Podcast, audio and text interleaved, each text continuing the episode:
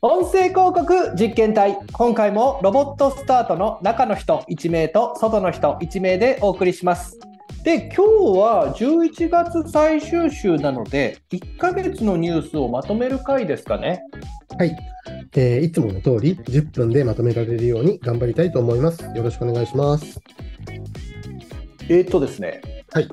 毎月この回やってるかと思うんですけどうん。実はですね私の周りでは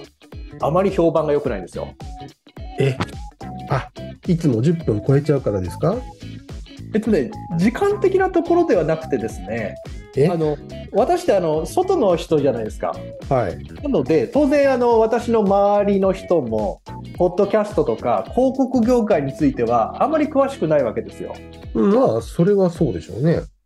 でねそんな中で10分でまとめて話そうとすると、まあ、かなりの情報を詰め込むことになるじゃないですか。まあね、どうしてもね、そうなっちゃいますよね。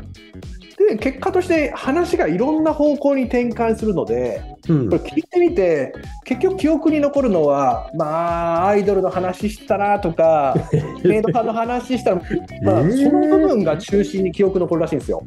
それはね、まずいですね。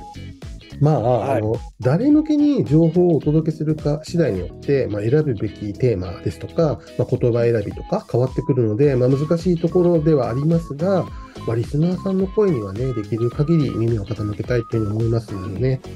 ちなみに、なんかこういう形だったら聞きやすいなとかいうのがあったりするんですか？そうですねあの評判がいいのはクイズの回で、あ、そうまあクイ。ズってあの一問一答なので、はいまあ分かりやすいじゃないですか質問と回答になっているのではいはい。でもこれだとあんま詳しくなくてもあそういうもんなんだって分かるのとでうんその後あの背景を補ってくれるので、うんまあ、頭の中でつながりやすいっていうのはお聞きしてます。なるほど。じゃあ、あの今日はその伝えたいポイントを、まあ、クイズ形式にしていければというふうに思いますけど、ちょっと待ってくださいね。お対応いただけるんですか？うん、ちょっと待ってね。うーんじゃあ、まあこれでいいかな。えじゃあね、今回大きく3問にまとめました。さすがですね。はい。えーではね、早速1問目なんですけど、ポッドキャスト広告支援ツールを提供しているマゼラン AI のポッドキャスト広告支出に関わるレポートからの問題です。ほうほうほで、えー、とこのマゼラン AI が、えーとねうん。どの会社がポッドキャスト広告にいくらを使っているかっていうのを分析してるんですけど、例えば、えー直近だとね、2023年9月の第1位は、ベターヘルプというオンラインのメンタルヘルスの会社だったんですけど、えーとね月間で900万ドル、日本円だと大体13億円分ぐらいの、ね、広告を出稿してるんですね。えーこれ1年間に直すと150億ぐらい使ってる感じですかね。はい。そして第2位に続いたのが Amazon。で3位はハローフレッシュという、あんまり日本ではね、馴染みないかもしれないですけど、あのオンラインの食材キットの宅配サービスと続いてます。でね、その中で9位に日本の会社がね、ランクインしてるんですね。ほう日本でもそこまでポッドキャスト広告を、まあ、使ってる会社が出てきましたか？はい、そうなんです。うん、で、さて、その9位の会社は、えーまあどこでしょうかっていうのが、まあ、今回の第1問目の問題です。なるほど。ちなみにいくらぐらい使っているかっていうのを教えていただいたりできるんですか？はい、これね、ちょっとね、ヒントになってしまうかもしれないですが、えー、と2023年の9月の1ヶ月間で216万ドル、えーとね、日本円だと大体ね3億円ぐらいの出向というふうになっています。さ月に3億円ってことですよね。はい、はい、なるほど。まあ、1位から3位までお聞きすると、まあ、うん共通点としては、オンラインサービスで、かつ顧客単価が高い、まあ、はいもしくはサブスク的に1回契約すると、まあ、継続的に利用されるサービスかなと思うんですね。うん、確かにそうですね。で、まあ、そういうサービスの日本企業で、あとはアメリカでのマーケティングを必要としているとなると、うん、そうですね。ソフトバンクさんでしょうか？うん、その回答で大丈夫ですか？ちょっと怪しい感じがしますが、はい、大丈夫です。うーん、残念。えっ、とね、正解はトヨタさんです。トヨタさんですか？はい。ああ、なんか意外な感じもしましたけど、よく考えると、車に乗ってる時もポッドキャストを聞く人が増えているっていうのは聞くので、うん。まあ、よく考えると相性がいいのかもしれないですね。うんうん。あのー上位を見ていくと、コメディだとか、スポーツカテゴリーへの出向比率っていうのが高いんですね。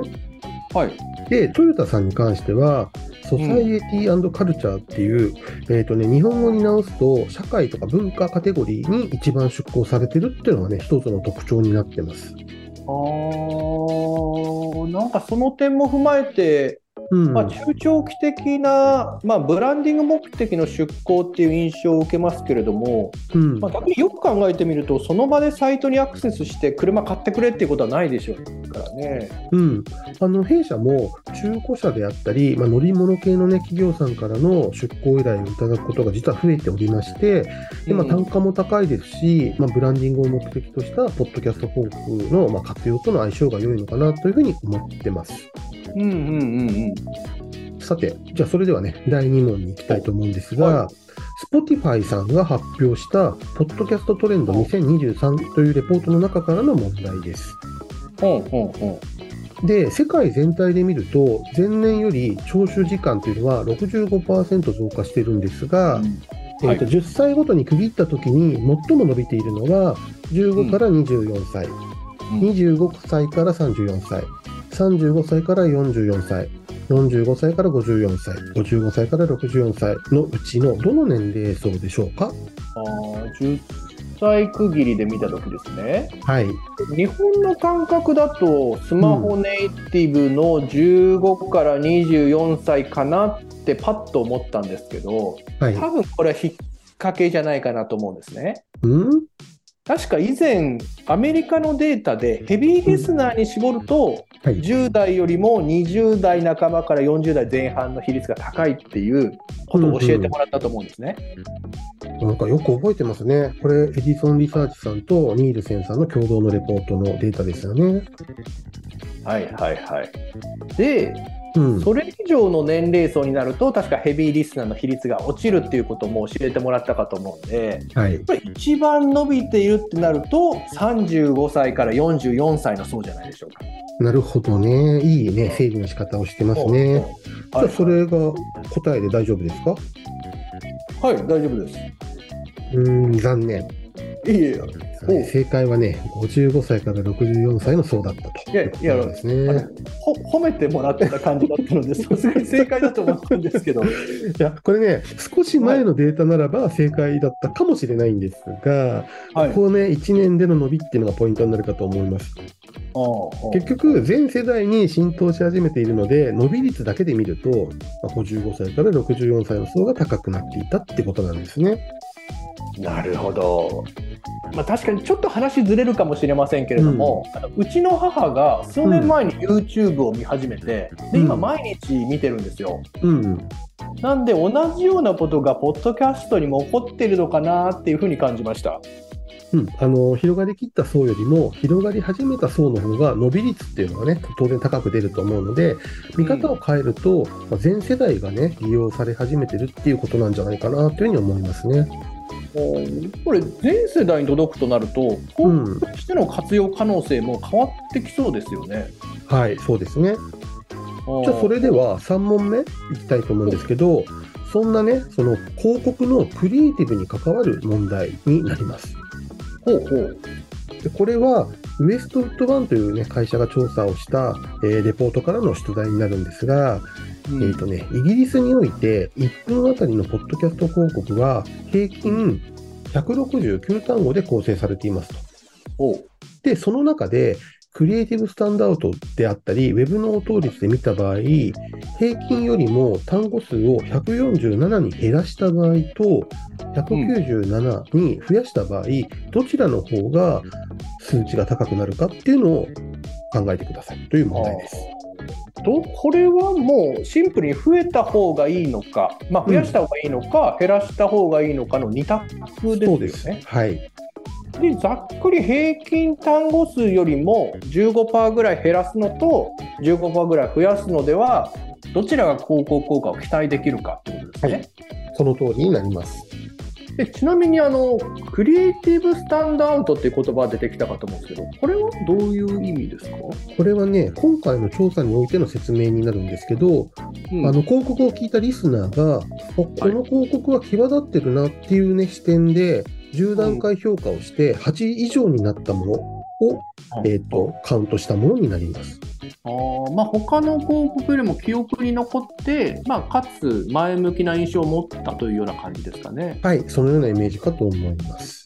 なるほど。まあ広告の資産視点で考えると、まあ、できる限り情報を届けたいっていう方が多いと思うんですよね。うん、これも確かにね、現場感覚でもそのような傾向はめちゃめちゃあるような気がしますね。うーんもう一方でリスナーさんが興味を持つ内容だったとしてもちょっと理解できる範囲の情報量を超えてしまうと、まあ、ネガティブな印象を持つ方もいらっしゃると思うんですよね。うんうん。でもよく考えると確か今日も10分に情報を詰め込みすぎると理解しきれなくなっちゃうんでちょっとクイズ形式にしてくださいって話しましたよね。確かにそうでしたね。もうすでにね、詰め込まれすぎてて、分かんなくなってますけどね。そうですね若干苦情のようなものが来ましたから ね。ね。まあ、そういう意味ではやっぱ情報を詰め込みすぎちゃいけないかと思いますし、まあ、広告においても似たようなことが起きると思うんですよ。うん。でそこから考えるとやっぱ単語数を減らした方が効果が期待できるんじゃないでしょうか。この回答で大丈夫ですか？今回はねなんか大丈夫な気がします。はい、正解です。えっ、とね、1分あたり197語と147語比較では、クリエイティブスタンダードの平均スコアは32.9%に対して39.6%と、少ない方が2割ぐらい上回ってますと。うん、で、ウェブの応答率に関しても1.3%対1.8%ということで、少ない方は4割弱上回る結果になったということなんですね。これは規模が大きい取り組みになるとかなり差が出そうですね。はい、あの海外では数千万人単位にこうリーチするっていったね大規模なキャンペーンというのが増えていますので、えーこういった、ね、広告レスポンスが例えば27%減少するっていうのはねすごい大きな差になるというふうに思いますね。うんうんうんでまた似た視点でもう一つね報告されていたのが一つの広告に複数のメッセージを加えると早期率が大きく減少するため、基本は一つのメッセージに絞った方が良いっていうデータが出てましたね。まさにこの番組で起きてる課題じゃないですか。いやまさに まあ、改めて聞いてみてあの知人の感想にもリンクする部分がある気もするので、うんまあ、今後の番組運営にも参考にしていきたいですよね。はい、これね、やっぱりね、リスナーさんに受け入れてもらって初めて意味が生まれるっていうふうに思いますので、ぜひね、ご意見やご感想いただけましたら、できる限り反映していきたいというふうに思います。ということで、まあ、今後番組が良くなるための方向性も見つかったということで今日はこの辺りにしましょうか。はい、本日もお聞きいただきありがとうございました。ありがとうございました。音声広告に興味のある方、音声広告についてもっと知りたい方、こんな検証をお願いしたいという方がいれば、概要欄にあるリンクよりお気軽にご連絡ください。それではまた。